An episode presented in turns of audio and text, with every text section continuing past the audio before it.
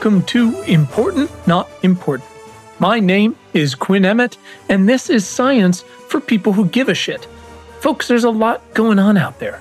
Our world is changing and being changed every single day, and you can take part in that change. I talk to the smartest, most impactful people on the planet to provide you with the inspiration and tools you need to feel better and to fight for a better future for everyone. Our guests are scientists and doctors, nurses and journalists, policymakers, farmers, engineers, educators, astronauts. If you want to be inspired to find out how to make radical change, hit the subscribe button right now to get even more conversations, stories, and tools coming soon. You can also scroll through the feed or go to podcast.importantnotimportant.com to find 120 plus evergreen episodes covering everything from clean energy to cancer and artificial intelligence to regenerative agriculture. Some quick housekeeping. You can send questions, thoughts, and feedback to us on Twitter at importantnotimp, or you can email us at questions at importantnotimportant.com. You can also join tens of thousands of other leaders and subscribe to our free weekly newsletter at newsletter.importantnotimportant.com. Get the most vital science news, plus exclusive analysis and action steps. And third, you can find new, impactful work on the front lines of the future at importantjobs.com. If you already work for a company or an organization doing that work, you can list your open roles there for very affordable rates and get them in front of our entire community.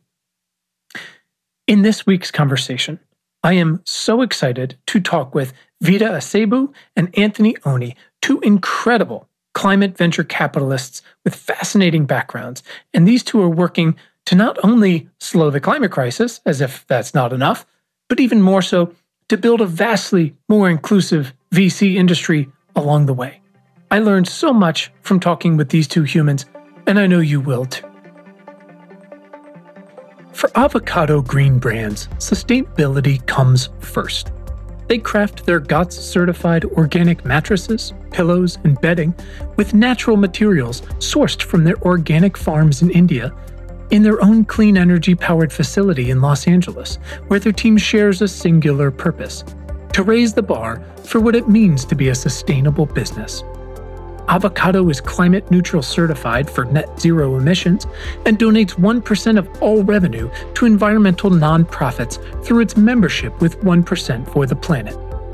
Find out what it means to sleep organic at avocadomattress.com. My guests today are Vida Asiegbu and Anthony Oni. And together we are talking about building a radically more inclusive investment ecosystem, which uh, it's a pretty low bar and uh, and just in time because things are blowing up in more way than one. Uh, Vida and Anthony, welcome. Hey, Quinn. Thank you for having us. Absolutely, absolutely. I uh, I really appreciate you spending the time. Um, Vida uh, and Anthony take turns, whatever works. If you could tell the people real quick who you are and what it is that you do.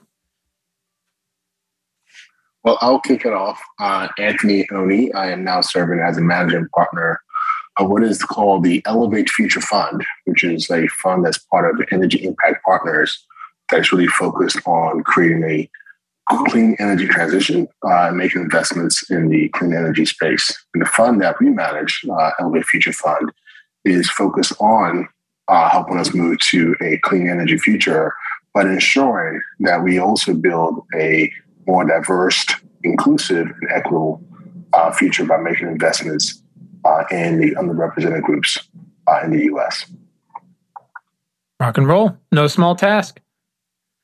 And uh, um, and I'm a principal on within the Elevate Future Fund, and I work on the investment side to ensure that we have all the the right organiz- all the right companies um, that we that we want to have represented in our portfolio across our three different approaches. Uh, within Elevate, we are investing within the direct equity side of things. We're also providing credit capital and we're also making investments in the in the ecosystem and ensuring that there is alignment with other funds incubators and accelerators and so we are investing in them as well awesome covering your basis no small task, but uh, I, I, we are all appreciative of it for sure. Thank you for sharing that. So, uh, before we get really into this thing, I like to start with one important question. It's a little preposterous, but it sets a tone for this fiasco a little bit. So, instead of asking you to repeat your entire life story, as fascinating as I'm sure that is, uh, I like to ask uh, Vida and Anthony, why are you vital to the survival of the species? I encourage you to be bold. You're here for a reason. Anthony's already laughing at me, which is pretty typical for this question. No, it's a great question. You know, I think there's a collective we in, in response to this this answer. I, I dare not say that I am I am that critical in the grand scheme of things, but I think the work that we're doing and what we represent uh, is very very critical. Um, so, in a couple couple ways, I'll try to address that, and I'm sure Vida uh, also has has some, some input on this as well. But you know, why are we critical? I think when you look at just you know stepping back, um, you look at the challenges that we're facing as a society two of the greatest challenges that I see in front of us right now. It's around climate change and this transition to a more sustainable future, and also some of the social uh, unrest and social uh, issues that we see in our life.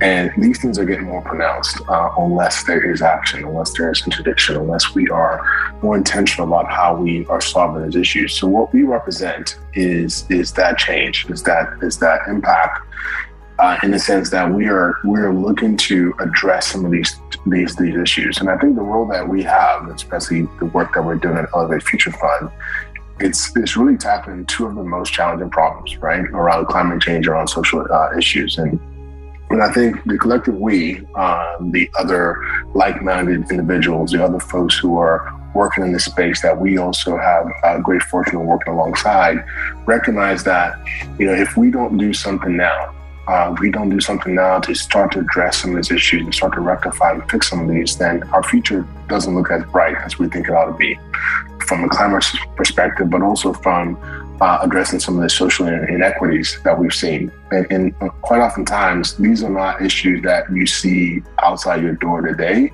but they manifest over time. They manifest in, in five, ten, you know, uh, a period of time, and by then, it's it's all, it's more than likely too late to do something right then.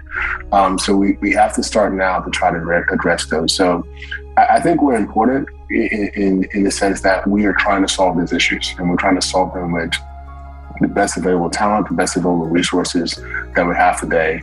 Uh, and really make sure that we're making an impact, you know, not only for, for, for our lifetime, but for the future generations ahead. Yeah, that works. I mean, you could just do this whole thing. You don't even need me at this point. That's fantastic. Uh, Vida, what about you? What uh and again it can be you know as part of a team why do you feel like this has to be you? Absolutely. So the thing the thing for me is that I I know that I have the ability to consolidate the experiences, the knowledge from the experiences that I've had in order to provide solutions for others that are either going through a, same, a similar experience, the same experience, or other ones.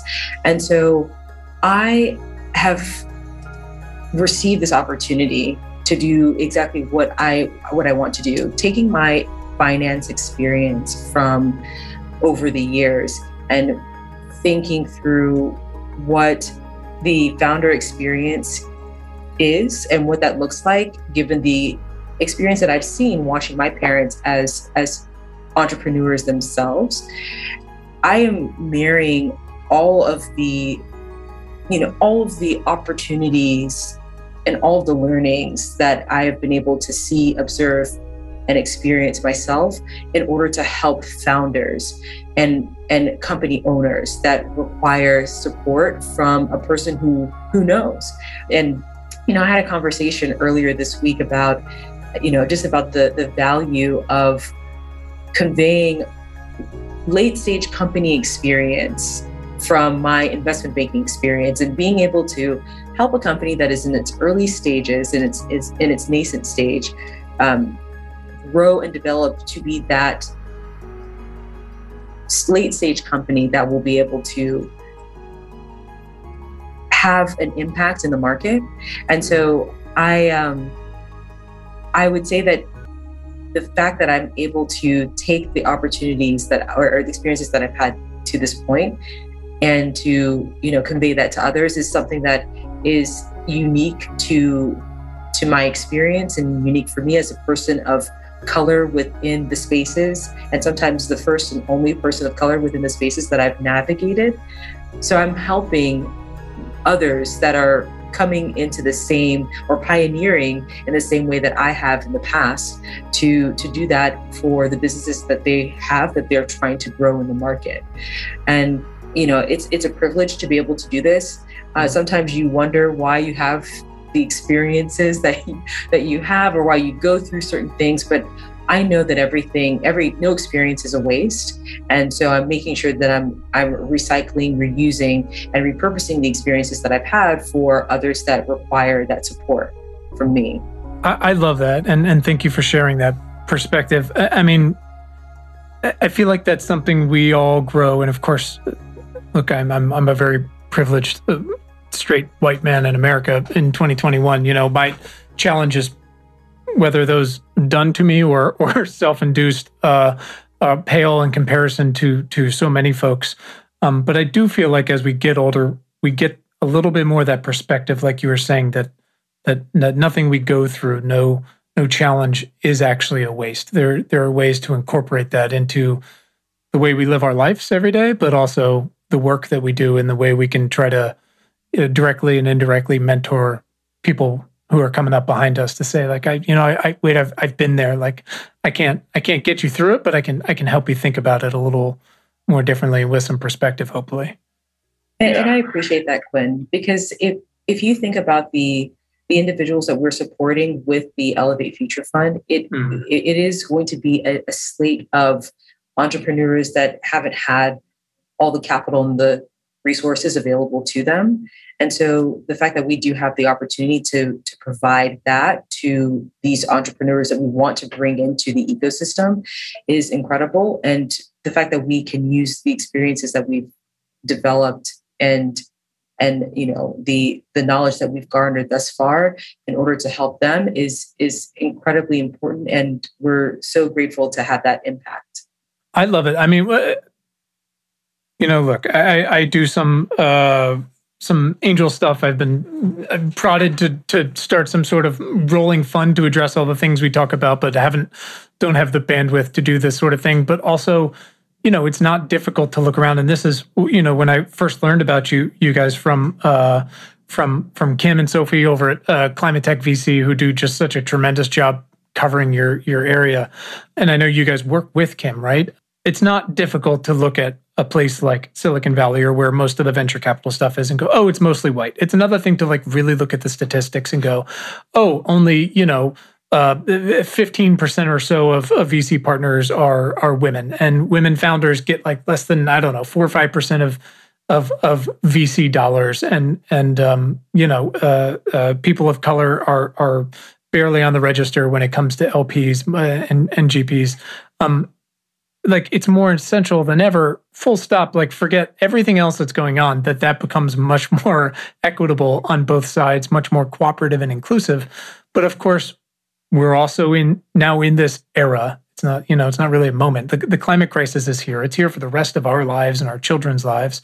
And not to put you guys on the spot but I, when I look at my age and the rest of my lifetime, I mean, decarbonization is is the mission of our lifetime, of our work span right? Um, and and the the the work that we have to do, the transitions that all of our industries and systems will have to go through, and the effects we're going to feel no matter what, really only change more radically from here. Um, and you know, um, and I, I've written a little about this, but like with COVID, the choices that we've made up to this point are what got us here. And so it's very clear that we need a more cooperative and inclusive range of perspectives to start to address, both through adaptation and mitigation, these enormous variety of often connected issues that we are facing. So it seems like there has never been a better time than to have folks like yourselves involved in this sort of thing. And not just because of who you are, but also, again, those experiences you've had in the places and industries you've worked in before. So I'm curious if you could each talk for a moment about your past careers that got you here and what might be transferable as you bring it to to this to this newer endeavor. Because again two of my sort of favorite angles lately are why do you have to do this? Uh, why do you feel like you have to do this? But also from an outside perspective you know why does it have to be you? And and uh, both of you are you know you didn't just join as LPs with a bunch of money when you were young and you've been raised in the VC fund system, you know, you're bringing these fascinating perspectives to it that could be so constructive to what you're trying to do with this with this fund. So if you could just take a little time to talk about that so that people have a landscape for for who you are and what you're bringing to the table. No, uh, thank you. You know, uh, this this notion of experiences is so important, and I think more and more now we, we're starting to realize that in order to have a better solve and more complete solve for the challenges, these experiences are things of value that, that we each uniquely bring to the table. And what we're talking about in a lot of cases is making sure that, that we're being very thoughtful about um, inviting others, right? Uh, whether mm-hmm. by through through uh, through capital, through voice, uh, to participate in how these these things are solved. You know, for me, it started early on, um, before career. Uh, my father, uh, I was born in Morristown, New Jersey. My father worked at Bell Labs at the time, and growing up with a father that is that is an engineer at heart, you know, you you end up building everything in life. You know, anything that gets broken in the house, we don't go to the store and just buy a new one. We, no, we no. have to fix it. No, you got to fix it. We we I spent my childhood just fixing. Literally, I was doing home improvement projects at the age of like four years old. You know, uh, in, in, all the houses we've, we've had. But it was a really great experience for me though, because just um, you know, if you think about Bell Labs and what they've done, uh, we we still live with a lot of the the innovations that came out of there. Oh, yeah. This notion of, of being able to to build something, especially building something that scaled, has always fascinated me. And I, I had a chance to go to school at uh, Auburn University uh, down south, and, and, that as a whole was a, was just a phenomenal experience. Uh, um, a lot of life shaping experiences as, as part of that graduated and ended up working um, in the utility business. But I, am going to tell you, I never wanted to work in the utility business. It was the farthest mm. thing from my mind. I didn't really know anything about the utility business. I, I, graduated right after the dot com burst, and my, my goal at the time was to go work in Silicon Valley, go work in the startup space, and go build uh, build some stuff. And I ended up working for uh, Southern Company, one of the largest utilities in the Southeast, based in the Southeast, uh, and worked in Birmingham, Alabama for a subsidiary company called Alabama Power. And during that time, I had a whole host of roles. But one of the things that I came to appreciate, um, you know, someone that has a builder mindset, is that the utility, uh, in a lot of a lot of ways, is is a great construct for how we're trying to solve some of these problems. In the sense that you you have an obligation to serve really everyone in in your service area, uh, no matter who you are, right? So you've got to build your your system to serve all, not just a few. But you you also have to make sure that you know you are um, you're understanding those customers' needs and, and you, you're spending time with those uh, those those those customers. And that's where really the power of relationships really uh, was really underscored for me. Um, one of the roles I had working at the utilities was in the economic and community development organization. Um, and in that role, you know, I remember my my boss at the time. He told me, he said, "Anthony, if you're in the office more than two days consecutively in a week, you weren't doing your job." And so my job was. Was to go out to the rural parts of our state, um, meet with mayors, county commissioners, you know, uh, folks working to improve the communities, and and you had to build these relationships and this connectivity. Um, and you had to do it in a way where you were really working to try to position these these communities for uh, economic growth. Uh, work through leadership programming, work through strategic planning, working through asset mapping, to figure out the best position this community could, could be in. And you're, you're building something for, for, for the long term. And when we talk about this, you know, this transition in, in, in energy and, and, climate change, it does require us to have just a wider aperture on how we are thinking about um, building that and really how we use capital to build that. You mentioned earlier on just of the disparities that we're seeing. One one stat that just continues to uh, just really just blow my mind. It really just I think speaks to the, the challenge when we're talking about how we solve this in a more complete way. Uh, this was a stat from the National Academy of Sciences, of the research they did uh, a while ago. Uh, but when you look at the the amount of global financial assets under management, this is global. It's about sixty nine million dollars globally. This makes up, you know, mutual funds, hedge funds, uh, private equity, venture equity, and whatnot. You you have fewer than one point three percent that is managed by women and people of color. And so when you, when you when you appreciate that for a little bit, right? When you've got sixty nine point one trillion dollars of global assets under management, and only only one point three of that is managed by women and people of color. Uh, and in the U.S., um, that that's that's it's, it's less than one percent of, of founders have access to to venture capital. You, you realize that you know you do have to make sure that that access to capital is, is important because again you will not have a complete picture right mm-hmm. and as we're going through this this this um, this transition of sustainability this focusing of, of, on, on sustainability you, you come to realize that this by far decarbonizing our, our world and economy is by far the largest economic opportunity that we will see in our lifetime. It's bigger than what we've seen in the past. It's bigger than the whole dot coms and the, and the internet boom as a whole. And so it's really important that as we're thinking about how to solve these problems, especially the role that capital plays, that we are being very thoughtful about how we're making sure that more people have access to this capital. Uh, and, and we're being thoughtful about how these solutions are being solved. And in large part, they're solved by increasing an aperture and making sure that people who have different lived experiences have a hand and have a path to, to helping solve these, these challenges. If we let it be solved by the same people, you know, who traditionally have solved some of these uh, these problems or, or being involved in innovation space, you know, I, I, I fear we won't have uh, a complete a complete uh, solve. And beyond just you know whatever the technical solves are, what we're starting to realize now is that you know, I think you see this pressure from from large institutional investors. You know, when we're focused on ESG issues, is that what we do and what we solve is important, but how we solve it is equally important, right? You, you go through uh, the you know the past where you've seen the effects of of the the industrial growth that we've had in, in the U.S. Right, a lot of great things came out of it, but also how we went about doing some of those things weren't probably the right way to do it. Right, we've seen the same thing. I think even even now we, we're starting to question some of the the hyper growth we've seen in in the tech space and the social space uh, sure. as a whole right? Uh, and I think as we go through solving climate, and we go through uh, a more sustainable future, we, we want to think about what we're doing, but how we do this well, making sure, sure. that uh, we have broader communities that that have a chance to participate, that have a chance to win on this. We know that underrepresented uh, communities, Black and Brown communities across the U.S., unfortunately, uh, um, bear the brunt of you know some of the, the environmental justice issues that we see.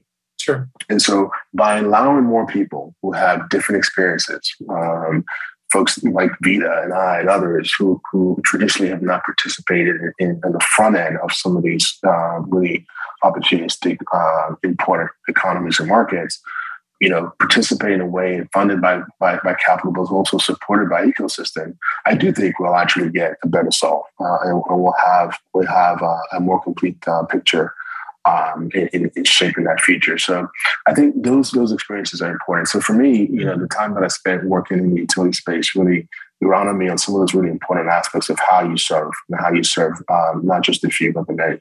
Uh, and, and, really sure. everyone. Um, the other thing that was really important for me um, in in the utility space was um, actually working on some of these these issues uh, around um, access. I, I was very fortunate uh, during the time to work on a lot of different social impact projects that are really focused on education and collaborated with a lot of great companies like like Apple and, and Alabama Power and Southern Company and, and Southern and working on some of these issues and trying to solve some of these. And what you realize is that these problems didn't get started yesterday, right? They're systemic right. issues within the right. communities, and, and, they really kind of fall into um, you know a lot, a lot of pipeline issues where where we're, we're, we're, we're not seeing as many people involved in some of these things in the early end, in the early, sure. in the early stage. So making sure we have more people going into these fields in engineering, making sure we have more folks focused on environment. Um, that's also part of that solve, uh, and, right. and, making sure that we have a more complete picture uh, in the future. Well, and that's what it, I mean. When you look at It's not just what movies does Disney put out, or where does this pipeline go, or, or whatever, or how do we fix this change? And I, I again, I'm you know, I'm, I'm sure you've seen uh, as as the parent of a young soccer player and so on, and they ask constantly asking why, why, why, right? But it does get you to the root of the problem, which is not just like how are we going to do this or what are we going to do. You got to go all the way back to like, wait, who is actually participating in the question asking? Who is actually in the room when we're trying to decide how are we going to even think about doing this? And if you're excluding the same people we've always excluded, you're inherently, after all this time, going to get to very similar answers to what got us here. So it starts with that, right? It starts with that representation of folks in the room to ask questions like Should we be doing this? How should we be thinking about this? Who else can we cooperate with to do this? Vida, can you talk a little bit about what that's meant for your journey along the way to get to where you are? No, I I would say that it has been important for me to to understand just what the problems are and the needs of the the people that that do seek or that need to be included mm-hmm. and and that's where the the benefit of my experience has been so helpful you know as you know as a daughter of entrepreneurs i have seen what the founder journey has looked like over the years still part of the founder journey. My parents are, are still involved in their businesses. And I have been able to extrapolate that, that understanding to other areas for, for the founders that do come to me today asking for help, support, advice in you know with regard to what they're doing. And then also this is translated into providing support for other investors as they're thinking through how to support founders from their uh, from their vantage point. Um, I would say that having a community of, of, people who understand what, what you're going through as a founder or as an investor, that these are, you know, that is something that is incredibly important to have. And for these, I guess you could say like these communities of, of diverse individuals who do not have, you know, the, the, the legacy of, of resources and sweat equity put in their put forth in their direction that it has been incredibly important to to really you know use that that community as a resource for that catch up sure. that needs to happen sure. um, and so being in the midst of that and supporting with the experiences that that i you know that i've had and that i've been able to develop over the years that has been important for me as a contributor to this to this environment and sure. this ecosystem and and this you know universe of, of people that are are working to enter into the market i i would say that having that opportunity to just connect with people is is something that that is important and, and i hear it all the time that sure. the community is more than just the, the the transaction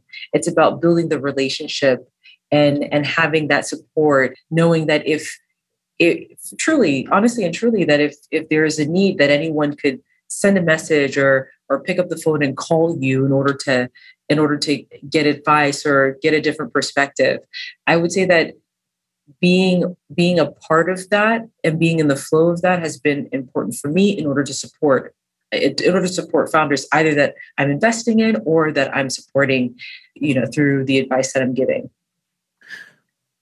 I mean, that's what it comes down to. We can we can all read these news headlines about a jet stream slowing down and this and this, but I mean, climate change is it's it's the, the air you breathe and the and the water you drink. It's inherently very personal and very local, and having those relationships and those touch points, if not having your own to those to those issues, whether you came up with uh, unable to afford water or power or it was dirty or the infrastructure didn't support it or working with those folks and who are now trying to become founders because they know those problems better than anyone.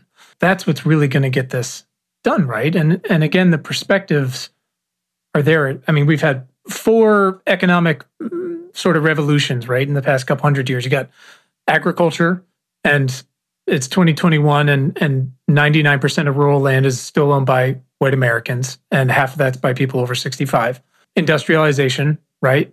And still in 2021, 60% of Black Americans live near a coal plant.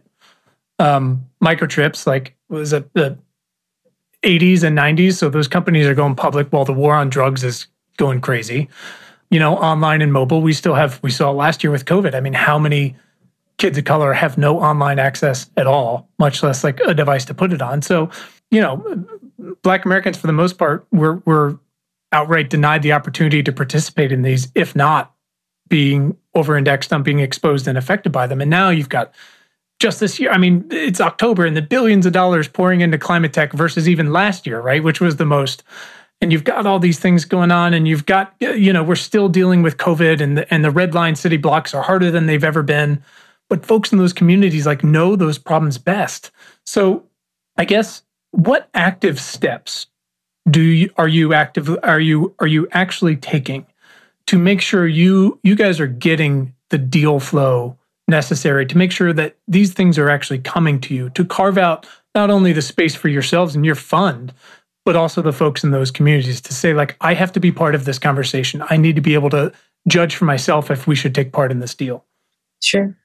Yeah hey um, i want to let Vida talk about the deal flow piece a bit but I, I want to go back to just what you said around just you know what we've seen and it really kind of I guess double click on this point around why these lived experiences are so important in solving some of these problems. Um, so I want to brag on one of the investments we've made so far uh, in a company in a company called uh, ChargerHelp. Charge It Help is a company that is really focused on what's a really critical uh, infrastructure for this clean energy, energy transition, which is uh, electric charging stations. And what they've done is created a, a platform and a company that helps maintain that infrastructure, um, you know, maintain the, the growing infrastructure for EV charging station across the, the, the US. But uniquely, what uh, Kameale Terry and Evette Ellis have done, these are the two co-founders of the company. Kameale is the CEO of, of ChargerHelp. Because of their lived experiences, uh, you know, they've also built in a workforce training program that's part of the the company. And this wasn't done as a bolt on afterwards or an afterthought. This was done uh, on the front end because they their their lived experiences, you know, allowed them to appreciate the fact that as they're working in probably what is going to be one of the fastest growing you know industries in, in, in just the EV charging stations and electric cars that we see on the on the roads. Mm-hmm. That they they thought it um, well enough to to make sure that they are incorporating a workforce training program so that people within their communities uh, and the communities of where they're going to be servicing and working across the U.S. that that's that's a component of it, right? They they are they're thinking long term about how more people can participate inside this new economy on the ground floor early on. And, and I think that's part of what you get with this this this focus on inclusion and focus on making sure that you have access of capital flow to uh, underrepresented founders, in this case to African American women that typically, um, broadly speaking, in the past would not have been on the radar of, of a lot of VCs. And this is the type of solving solutions that you get in market where you, you actually have a company that, that is fantastically doing great, working in, in, a, in a very important field to, to, to help us transition to a clean energy future, but is solving that in a way that I, I, I, I, doubt would come from your typical, you know, traditional founders that you find in Silicon Valley. You find that this, this, this workforce component that's, that's added to it. The fact that um, they are they are bringing others along. Sure. And these are going to be really these are great paying jobs. You know, if you look at the stats of what they do, they pay they pay better than average living wages. Uh, they have they're building skill sets and training and training um, folks to participate in this new this new economy. So I just want to say that that's a great example of what we're trying to do and, and the types of investments that I think give you a better solve, right? Uh, not only in the what, but also how how you do that as well. Vida was very uh, instrumental in this investment. So Vida, we should talk more about it and also talk about the, the deal flow piece and, and how we how we're sourcing.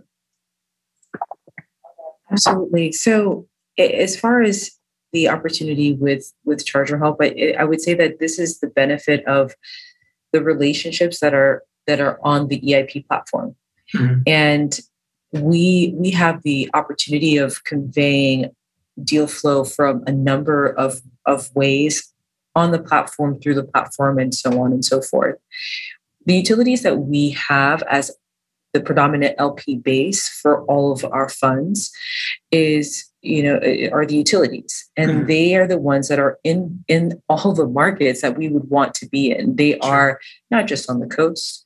They're in each and every neighborhood across the country. So they have a unique opportunity sitting and servicing different communities. And so they have that access to to companies to incubators accelerators that are going to be thoughtful, mindful around the needs of the communities that they serve with, you know, through the through the utilities that they provide them.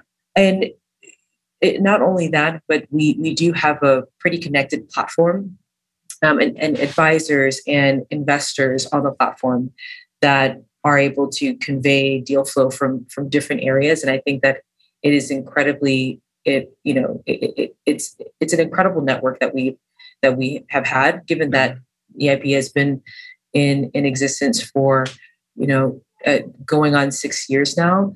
I, I think that that that work in the market is something that that cannot be denied, and and the market does uh, does value our our input and our investment, and so we, we there's a bit of deal flow that does come through to us as a result of that and and we are are lucky to to be the beneficiaries of, of that but the other thing for us, and most especially that, most especially given that we are going earlier in the life cycle, company life cycle, and we are broadening the the groups of invest, uh, groups of entrepreneurs that are coming onto the scene within the energy ecosystem, it is important for us to to share and and and grow that network with others that are doing what we are doing sure. and this is where the investment in the ecosystem has been incredibly important because it has given us an opportunity to to work with others in order to grow the in order to grow the pie uh, of of uh, of entrepreneurs that are diverse in within energy and we are you know making sure that we are in, investing in them and with them through co-investment sure. in the companies that we find to be, you know, interesting, exciting, and that will move the needle yeah. when it comes to the needs that we have within the energy transition. And there, there are there are amazing programs um, that that have been focused on on ensuring that that what we are covering with diversity, with workforce development, with all the things that are important to ensure that the energy transition is inclusive. Mm-hmm. Um, it, we, we, we have really good partners in, in that. Um, the Los Angeles Clean Tech Incubator, where ChargerHelp, our first investment, came out of, is, is a, a, a program that has been mindful about uh, you know address transition within mm-hmm. energy and so they have worked with companies like ChargerHelp to ensure that the work that they want to do to give back to the communities that they're coming from that, the, that those you know those factors are to be taken into account as they're building the foundation of their organizations and and you know taking that and scaling off of that so that's why you know a, a, a ChargerHelp is is an is a company that is so so unique that it has an incredibly impactful bleeding edge solution that is marrying the the reality of the fact that we do need to make sure that the transition is just and that there that everyone is a part of the that transition and that workforce development is you know in order to move over the workforce that will you know be in these obsolete or what will become obsolete jobs are moving forward along with everyone else uh, within the energy transition. Yeah, I mean that's uh, you know I feel like we just don't spend enough time uh, in policy and uh, in general in society talking about having the real conversation about what this transition is going to look like for so many of these industries. I mean, you know, there was some news this week about how you know France has basically identified they did some of the work and 25% of their you know, automobile supply chain industry is just going to be gone. And that's, that's enormous. And they don't drive nearly as much as we do. um, you know, we, we have to get ahead of this as much as we can. And again, not just for the people who are in it, but, um, I mean, especially those folks, but there's going to be a number of industries like that, and we have to make them as as thoughtful and as inclusive as we can. I wonder if just because I feel like I I skipped a beat and you both uh, mentioned this, and I just I, again I want to help folks understand the picture a little bit. Many of your uh, LPs are some of the country's biggest utilities, which is so fascinating. Can you just briefly talk for a moment about the benefits of having those institutions behind you? Because you know, in a moment uh, like this, they are being challenged to adapt and mitigate like everyone else, if not if not more so. So it's it's exciting to see them saying like we're going to actively take part in trying to draw up, you know, the next generation of these investors in these companies and and infrastructure. So what it, what is that like, and what what is sort of the wind behind you from having those folks in your corner? You know, I um I spent 20 years working in the utility space and really come to appreciate really the role that they've played in the communities that they serve. Again, there's this obligation to serve, right, to provide mm-hmm. clean, safe, reliable power to everyone. Um, but for us, one of the unique opportunities that our investors have, um, and our investors, it's, it's, mostly all utilities, but we have others like you know Cox or um, uh, Microsoft and, and mm-hmm. Others in, inside of space. But utilities, by and large, give us, I think, a really, really unique vantage point and unique um, um, way to deploy capital. So one of the things to know is that most utilities in the U.S., um, I think certainly for the ones that are part of our fund, are 100 plus years old. Right, so these, these are entities that have been in communities uh, for for over a century. And within this, the, the, role they've played, and I mentioned relationships earlier, these these utilities, um, certainly when I came from, have just tons of relationships within multiple communities uh, in the areas.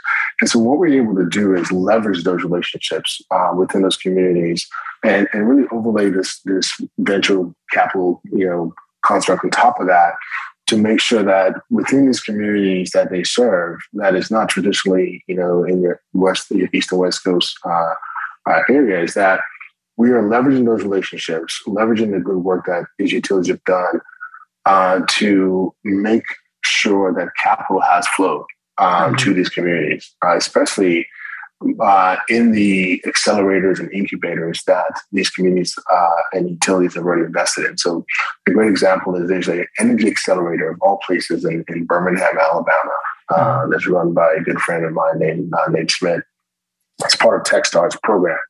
But the utility there, Alabama Power, was instrumental to, to uh, getting this this incubator set up. And it's one that's really focused on energy and really focused on uh, the energy future.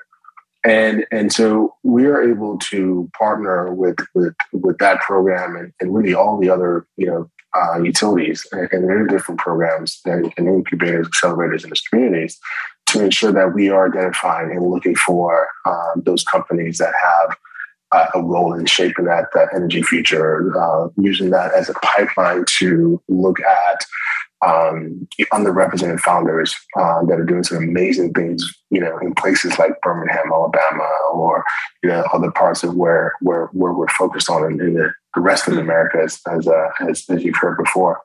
We're also using these utilities um, in, in a way that's that's really unique for for our diligence process. So you know, we'll, we'll come back and talk about EIP and the EIP platform. But one of the things that is really key for us is that because of that utility and relationship engagement, we have access to just an enormous amount of resources uh, and expertise within these companies. So sure. if we are one day looking at electric transportation or EV charging stations, we, we have just uh, a tremendous amount of resources uh, to draw on from those utility partners who have people who've been spending decades working on this stuff. If we yeah. want to pivot to, you know, um, electrification or you know, carbon carbon capture or whatever it may be, transmission. We, we have yeah. transmission. I mean, we, we all the building blocks all the key building blocks for that clean energy transition, we have access uh, to that domain expertise, those resources um, through our utility partners. So it really gives us an unmatched ability to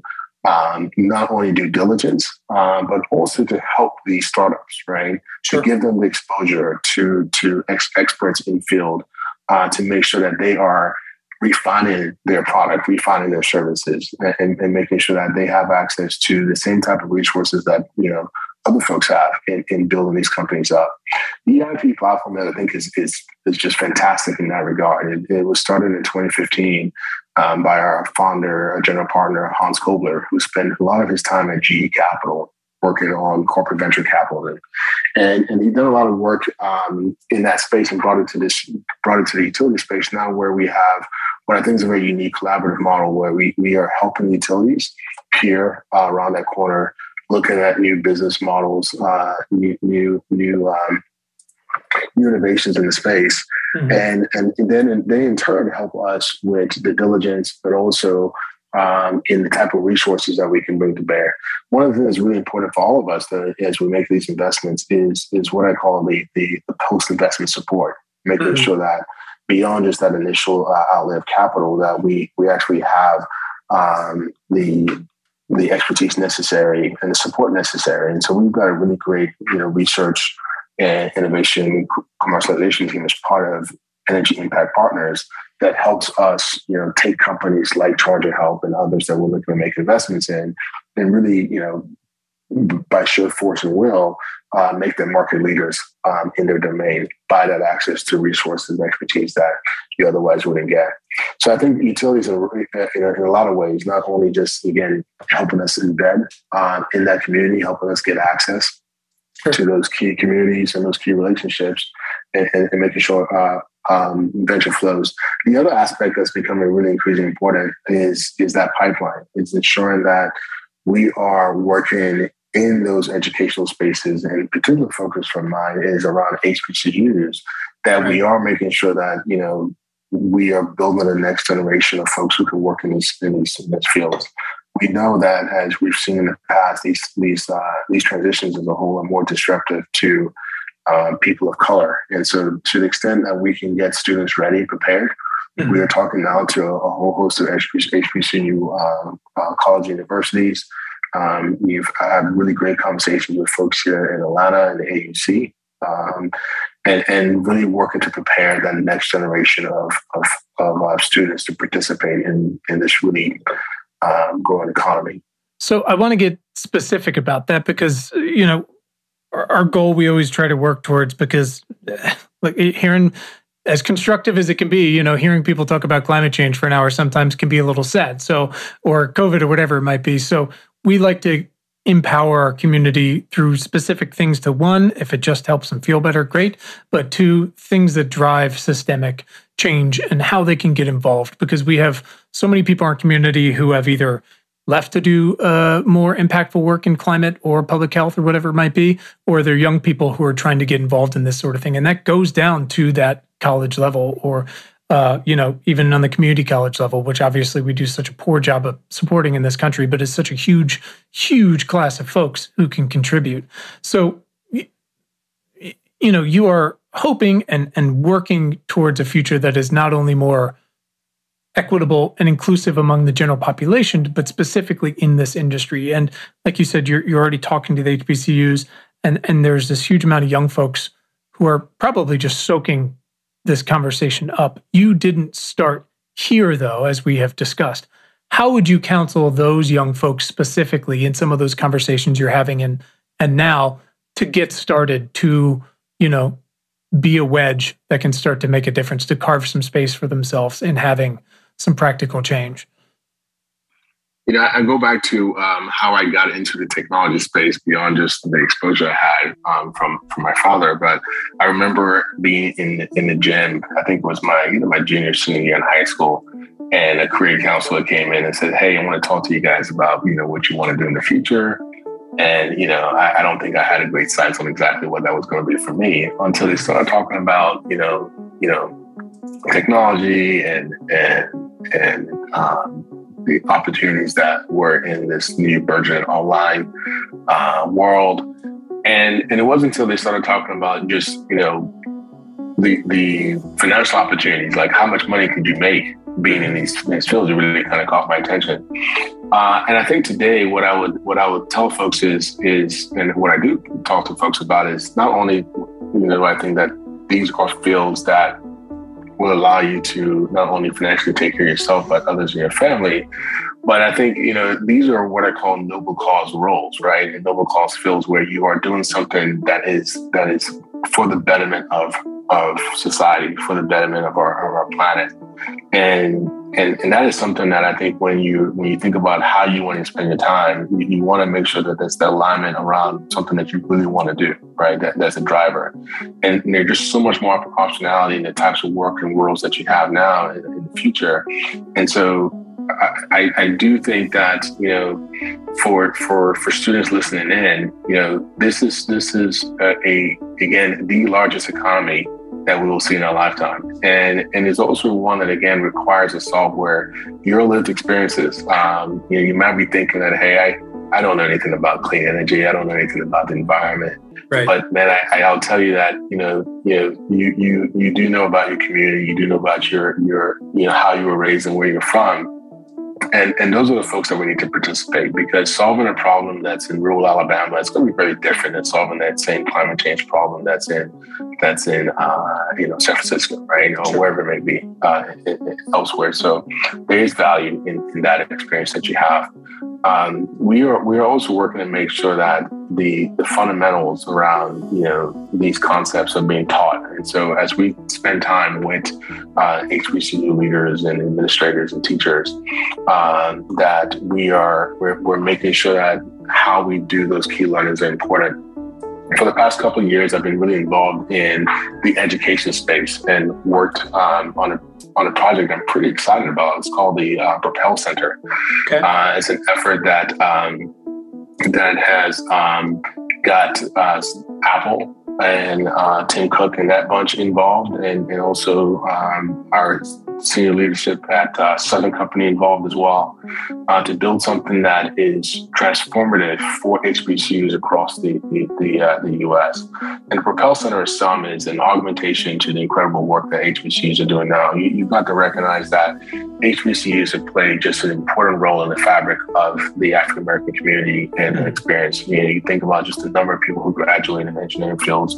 By and large, you have more of those folks come out of HBCUs than anywhere else. And as we're looking to the future, what Propel Center aims to do uh, is, is really three main three main things. One is it's a focus on augmented curriculum, where we are co-building curriculum with uh, people like Apple and people like Southern Company and the other uh, sponsors that we're looking to bring on, and making sure that we're augmenting that um, with the curriculum that's taught at HBCU. So you can start to learn about you know machine learning and AI and the role that they can play in the future and and, and not one of those things where you you studied in school and you, you get out and then you have to relearn it because the the the, the corporation or the company you're working for is is you know, you, you were you were maybe several books behind, a series behind. You're, you're learning in real time. So there's no sort of real time curriculum that that for the future is, is, is part of what the Propel Center is going to do uh, support um, HBCUs across the country.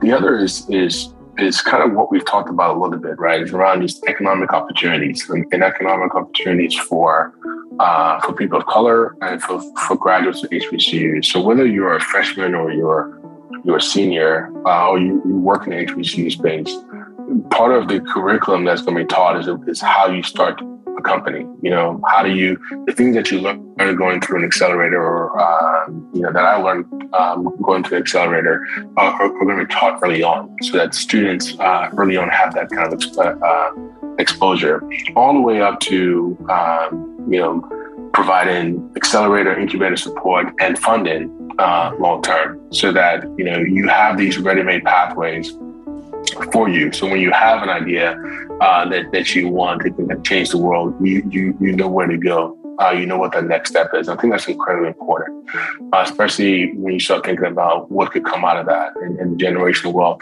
that, that folks will not have exposure to uh, if we do that in a very intentional uh, way. And then lastly is around leadership, you know, making sure that we are being very deliberate about building the leadership for the future, uh, ensuring that that uh, we're training the next generation of folks to participate locally, you know, in state and federally around some of the again systemic issues that we see. Uh, facing our communities. And I think part of that also is, is around you know exposure to things like clean energy, exposure to the impacts of climate change and social justice and whatnot. So we've been incredibly excited to have great partners like Apple and Southern and others that we're bringing on board to, to participate in this. Also, the college universities uh, in the HBCU space that, that that have indicated interest. So we're sure. building this uh, right here in Atlanta. We um, I'm a I'm a founder of this, but we've got an incredible team uh, that is is uh, is working on this. Matter of fact, we, we just brought in a, a, fantastic gentleman by the name of Gene Wade, who comes from Oakland, who's spent all his life really working in the social impact space in, in, in yeah. the educational space. So we're excited about what that comes. But I think these are the types of partnerships um, that that we're going to see and need, coupled with with venture capitalists to make sure that we're taking a, a very holistic picture um, of, of, what's needed, but also uh, a holistic way of how we solve these uh, these issues going forward. I, I love that. I mean, might as well put this just incredibly huge corporate power to use, um, you know, to really elevate that next generation. Like you said, it's not just identifying deal flow from somebody with an incredible pitch deck that actually passes uh, you know muster with with all your utilities who say like yes that information checks out for this market. It's going further back and looking at these kids and saying like this is how you start a company you know? And you might not know anything about clean energy or transmission or battery storage or whatever but you know about your sense of place and your lived experience and we can we can we can teach you clean energy man. Like we can teach you batteries. Like that's not that shit's not hard you know? It's that other stuff that's irreplaceable that some nerd can come in and like just not understand how to do the work on the ground and work with the community to make it work for everyone. And i think we've seen examples of that failing over and over again. So i, I love that you guys are going further and we'll definitely put the the propel program in the in the show notes and try to highlight that. That's awesome yeah, no, this notion of what you do, but also how you do it is so, so important. Um, you know, the, the other piece that's also fascinating for me, and, and I've I've been very fortunate to be a founder too. So, you know, I think Vida talked about, you know, her her experiences and, and how it shapes, you know, her engagement with, with some of these um, uh, startups that we're looking at. You know, I I for one never thought in a million years that I would be uh, in the venture capital space, uh, but it was because of exposure. And I certainly didn't believe that I could be a, founder and entrepreneur in this space. Um, but again, it's, it's, to that exposure. So to the extent to the extent that we can give that exposure early on, I think some really transformative things could happen. Awesome. Vida, anything specific that you would say to the young folks out there who are coming up? Because I mean, again, if you take the, um, you know, not to dial it down to the surface level, but but but black women are just not a part of the venture capital system in in any significant way. And every step you take and success you have can help elevate more folks behind you. So obviously you've got enough on your plate just doing the deal flow on a day-to-day basis. But what would these give me some examples of specific things that young black women can do to become a part of this. And again it can come from any different direction whatever your lived experiences may be. But what are some transferable things you feel like could apply to to those folks as they try to come and and uh, follow in your footsteps a little bit? So, the the thing that one of the things that has been incredibly important is reaching out to to different people mm-hmm. that are in the in the seats already, and okay. and just having that connectivity, learning from from everyone, because given the reality that you just mentioned, there are not enough of us. It, to go around to to help coach up and, and teach uh, all, all the all the women who could be interested in in the venture ecosystem. And so i would say that to the extent that you you know it, you know whoever you are that you are able to find someone or a group of people who you trust, who you can speak with, and who you can talk to about your ideas and and who you can learn from. That that is absolutely important. And I have been able to over the years develop different you know different people from from white men to to, to black black men, Latino women who have been helpful for me in, in terms of providing advice, providing their perspective. And these are the things that I've aggregated over the years in order to shape my my understanding and my profile uh, investment style. Mm-hmm. And so I would say that the, all the information that you can get your hands on is absolutely important.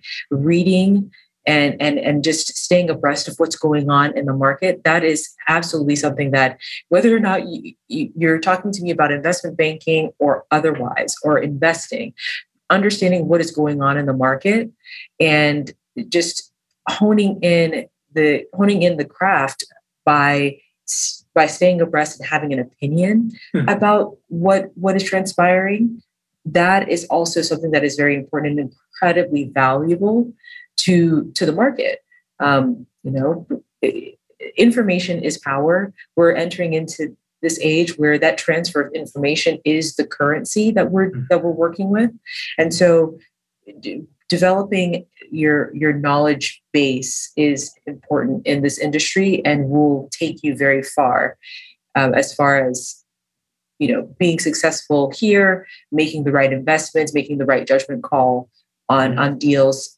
or even you know saying you know thanks but no thanks to any any opportunity that may not be a great fit. And and even providing that that knowledge or that feedback to the entrepreneurs that you're speaking with that do need time or that do need um, you know some some some some knowledge in order to to go back and, and refine what it is that they're doing.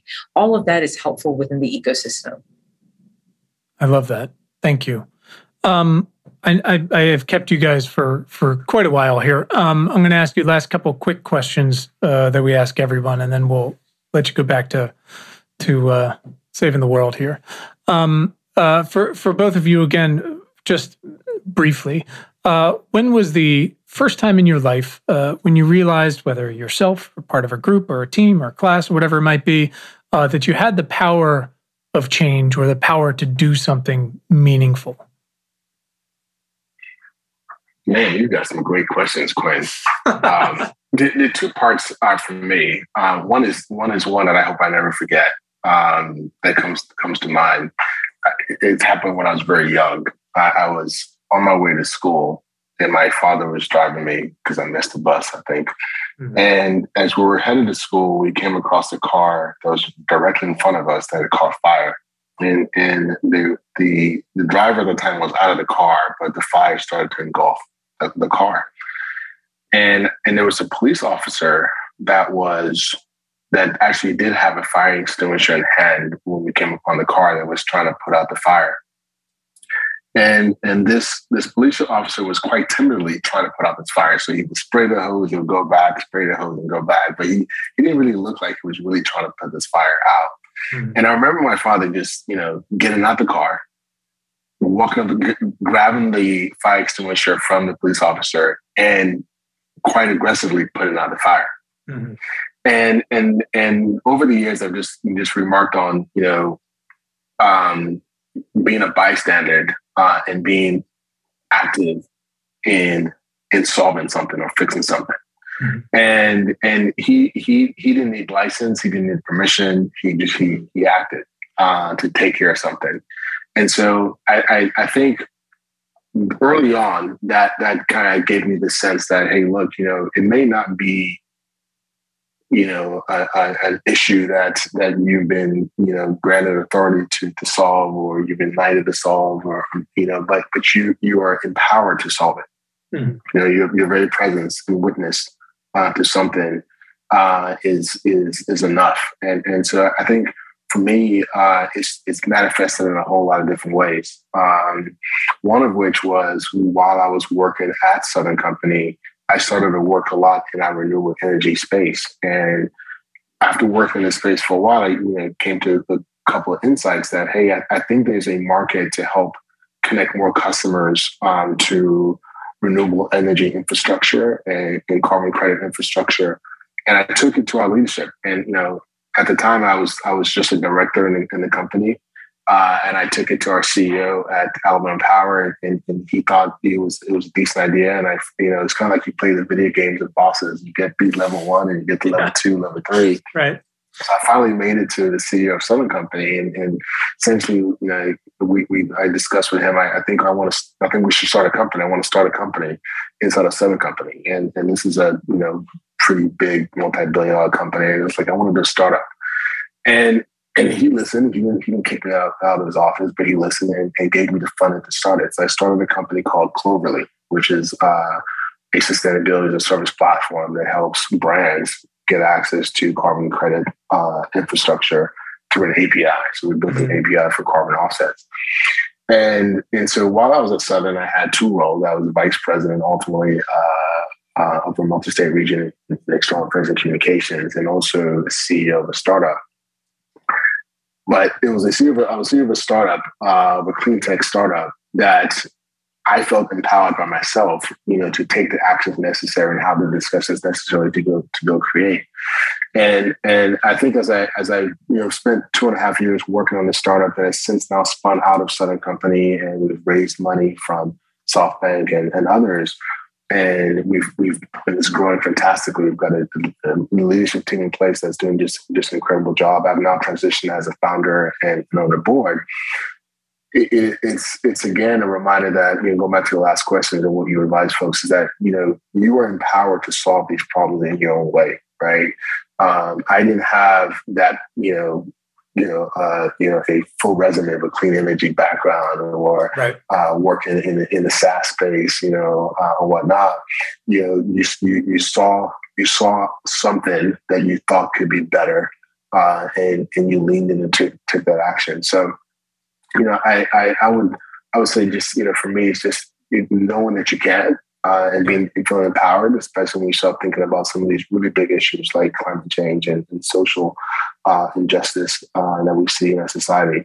Everyone is empowered. You know, I'm hoping everyone who's listening feels empowered to take some sort of action, big or small, and try to figure out how to solve that. I love that. Thank you for sharing that. Peter, what about you? What was that moment for you? you know, a few years out of undergrad, I, I had the opportunity to opportunity to go back to my first company as a revenue generator, and I became a, a, a corporate beverage buyer for a convenience store chain that is based in the southeast.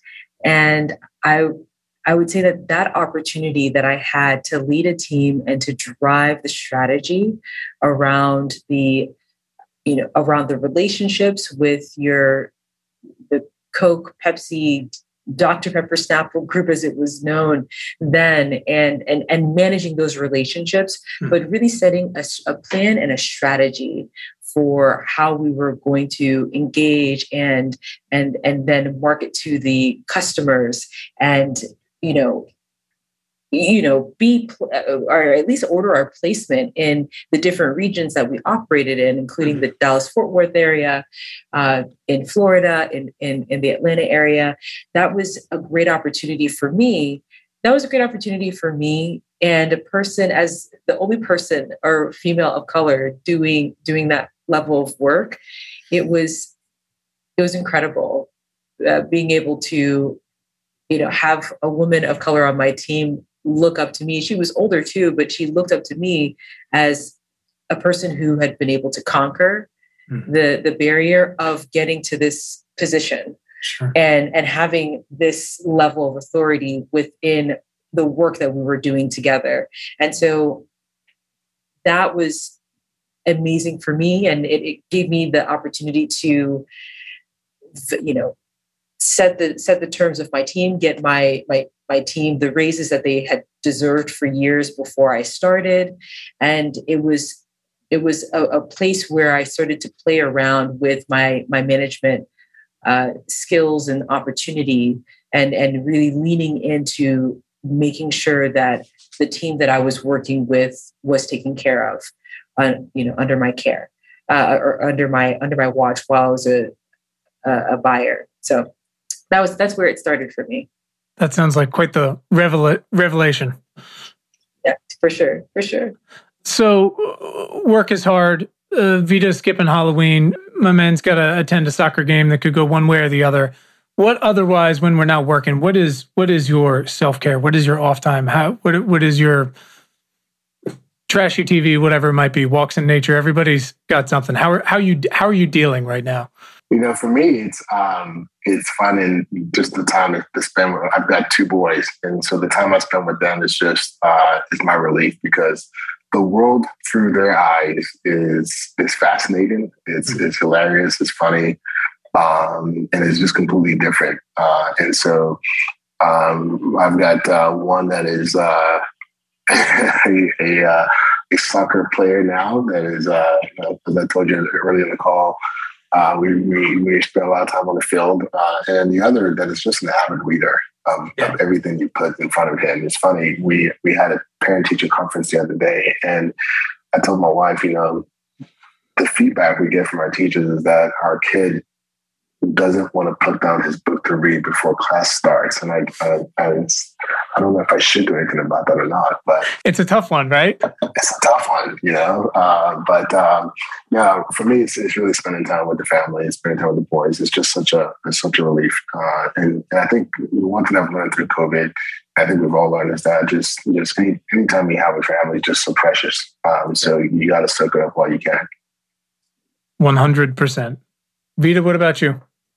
So, um, I guess little secret here one of my primary love languages is quality time. And so, having the opportunity to spend quality time with family and friends and catching up, it, it and and and just having the time to to learn about what everyone else is doing, it really does break up the monotony of of spending all the time that I have to myself working and, and such. So I do try to take as much time as I can, whether it be seeing someone in person or, or phone call with grandma. I, I try to do all of it during during the time that I have open and available. And that really does help recharge me. It helps to ground me True. and and uh, and it helps keep things very interesting. I I love that. Yeah, it's um I, fe- I feel like we've this this has taught if not all of us, then most of us, how how vital those one-on-one moments can be. That quality time. You gotta you gotta fight for them, but there's truly nothing better. Last one. What's a book you each have read this year uh, that has either opened your mind to a topic or an idea you hadn't considered before, or has actually changed your thinking in some way? And we got a whole list up on Bookshop, and uh, we'll throw those up on it. Yeah, I um, I did something I never I've, I've, never done this year, or rather my whole life. I went on a um, on a thought week after I changed my my roles. And, and for those of you who don't know, I think Bill Gates made it popular. Yeah, you know, go to one of his fancy houses and spend weeks at a time. Right. People describe it as a cabin. I think I'm fairly sure it's not like a cabin. but yeah, well, I, I, don't. I, I didn't have any of those. Uh, I, I, but I did go uh, Airbnb it actually in a cabin in the woods for a few days. And I read uh, read a bunch of books. And one of the books that I, I actually had on my shelf that I hadn't read was given to me um, by Clay Christensen before he passed. And it's um it's a book he I think the, the last book he wrote, which was which was called How Will You Measure Your Your Life. And it was it was just uh, it was a just a great moment for me uh, as I was transitioning roles from working 20 years uh, at the utility and, and, and transition from the startup that I, that I, helped create uh, into this you know VC space that um, this mission as a whole was just really important to me and one of the drivers for me getting there. And so one of the things that was was uh, talked about in this book was your own your own life you know, mission statement and, how you operate and how you measure your life right at the, the, end of the day. And I think Clay had a really great perspective um, on it based on just just the number of things that he he had gone through in his life and, and the, the, number of students that he touched while at Harvard. And so um, it's one that I would definitely would recommend. And it's one of those books where I actually wish I read it earlier in life um, because it would give me probably a better compass for the things that are important um, and, and really answer a lot of the why of what you do. And for me, it was I, I'm a builder and I, and I, like to build things at scale. Or at least mm-hmm. I want to build things at scale to help um, the, the, you know the people of this world and, and, and, the communities that I that I'm in. And so this kind of really honed some of that for me and really helped uh, put uh, I think the right kind of focus going into this role um, as a managing partner of Elevate Future Fund and, and help me understand the type of impact that, that I want to make, but that's really important for me, but also in the communities that I, live and that I serve. I love that. I, I, I too have tried to spend some real time thinking about that in the past few years. I think kids do that too a little bit. Pandemics do that too a little bit. um, but uh, it's helpful to have somebody who actually uh, can so eloquently, like like he like he did, uh, you know, think through those things on the page so that applies to more folks. Vida, what about you? What's on your bookshelf? Um, so a few books, but one one that I was able to get to more recently is "Resisting Happiness" by Matthew Kelly. Okay, and so it's a it's a book that does provide you know advice and you know practical advice around uh, the this the self sabotage that happens when when you are trying to to live a good life, but there are different things that that put the um, I guess you could say like put the chink in the happiness armor. And so this book is essentially like a you know a reflection on on how it is that we can you know dive into those rabbit holes for you know dive into those rabbit holes and and kind of lose our way and lose sight of of, of the journey that we're on and therefore our happiness so that's a, a really great read and, and a great reminder to um, you know to make sure to not be your worst enemy when you are on your life journey. Sure. I, I think that's uh, very helpful. You know, the, the easy thing everybody always says is, uh, you know, as you beat yourself up, like, oh, would you say this to your best friend or your kid or whatever? And you're like, no, of course not. But I'm probably going to continue saying it to myself, but we really should not do that. It's real. It's just not. It's just not helpful in any way. Well, I appreciate you guys sharing those. We'll we'll put those on the list. Y'all, where can uh, our listeners follow you online and and how the fund is going and everything before we get you out of here? Yeah, I think the best way to do it now is going to energyimpactpartners.com. We okay. uh, will make some um, some updates on how we're progressing on our website. Rock and roll. And you can find us on LinkedIn as well. Awesome. Are either of you on Twitter at all? I mean, for better or worse, clearly, like it depends on the day. Absolutely. I'm on Twitter. Okay. I, am awesome. not on Twitter uh, in, in any visible way, but bless you. Uh, I, I, yeah, I might have to get on there. you no, no, no. You're doing fine. You're doing fine. It's uh, it's, it's dangerous. Well, thank you guys so much for for sharing your time for everything you're doing. Uh, what you're the path you're carving, the the effect you're having um, as we truly try to build something new here that just includes more folks and considers more folks. Um, so thank you and thank you for coming on the show. Thanks, Quinn. Thanks, All Quinn. Right. Awesome. Thanks to our incredible guest today, and thanks to all of you for tuning in. We hope this episode has made your commute or awesome workout or dishwashing or fucking dog walking late at night that much more pleasant. As a reminder, please subscribe to our free email newsletter at importantnotimportant.com. It is all the news most vital to our survival as a species. And you can follow us all over the internet. You can find us on Twitter at important not imp. Just so weird. Also on Facebook and Instagram at Important Not Important. Pinterest and Tumblr, the same thing. So check us out, follow us, share us, like us. You know the deal. And please subscribe to our show wherever you listen to things like this. And if you're really fucking awesome, rate us on Apple Podcasts. Keep the lights on. Thanks. Please. and you can find the show notes from today right in your little podcast player and at our website, importantnotimportant.com. Thanks to the very awesome Tim Blaine for our jam and music, to all of you for listening, and finally, most importantly, to our moms for making us. Have a great day. Thanks, guys.